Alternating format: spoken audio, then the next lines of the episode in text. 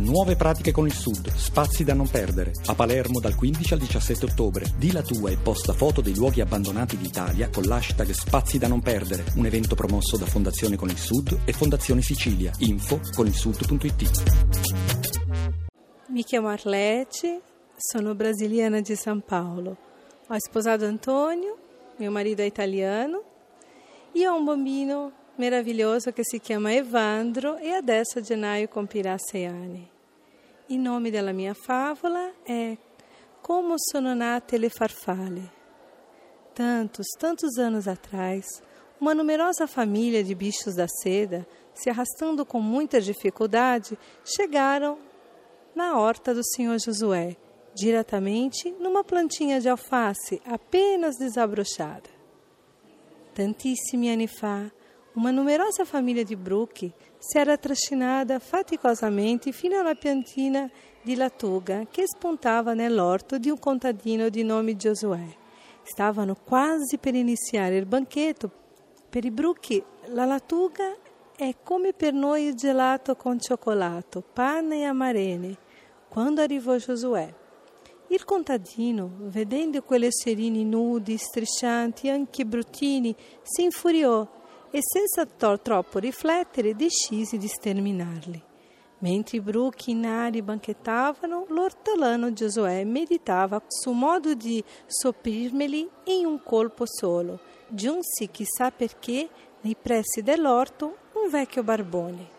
Era un uomo poverissimo che non possedeva assolutamente nulla, tranne gli strasci che indossava. Di suo aveva solo il nome, Romero. Romero guardò Giosuè, poi vide Brucchi, i capelli intenti del, dell'ortolano. Non avrebbe potuto dire perché, ma sentì all'improvviso una compassione infinita per quelle povere creature, indifese come lui.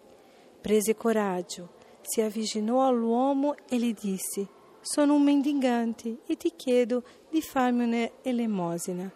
Regalami questi brucchi, dali a me che non ho niente. Giosuè, non capendo, ma sentendo la modestia della richiesta, decide di accontentare il mendicante.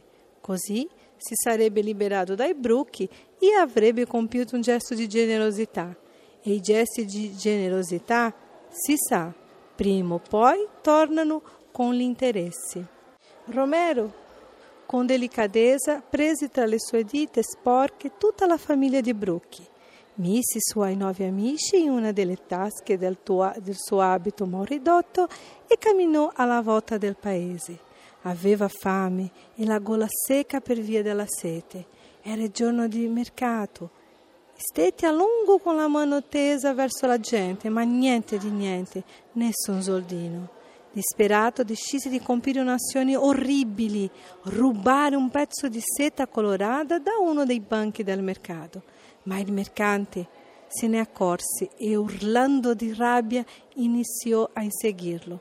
Romero scappò con tutte le sue forze e riuscì a raggiungere il bosco. Si gettò a terra, stringendo tra le dita il pezzo di seda, ma vinto dalla stanchezza si addormentò. Allora i bruchi uscirono dalla tasca del loro salvatore, aveva rubato, è vero, ma a loro aveva salvato la vita e pensarono di pagare il debito di riconoscenza. Se fossero riusciti a nascondere la stoffa, Romero sarebbe stato salvo. Non trovando l'area furtiva, il mercante non avrebbe potuto accusarlo di nulla. Ma come fare? Al bruco più anziano venne un'idea. Tutti insieme, febbrilmente, iniziarono a mordere la stoffa, riducendola in tanti minuscoli pezzi. Poi ciascuno si mise un paio di strisciolini sulla schiena per trascinare lontano da Romero, in un luogo in cui il mercante non avrebbe potuto trovarli.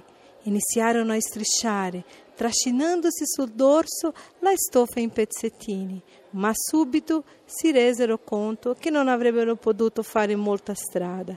Erano piccolissimi, deboli e la seda, per quanto leggera, era comunque troppo pesante per loro.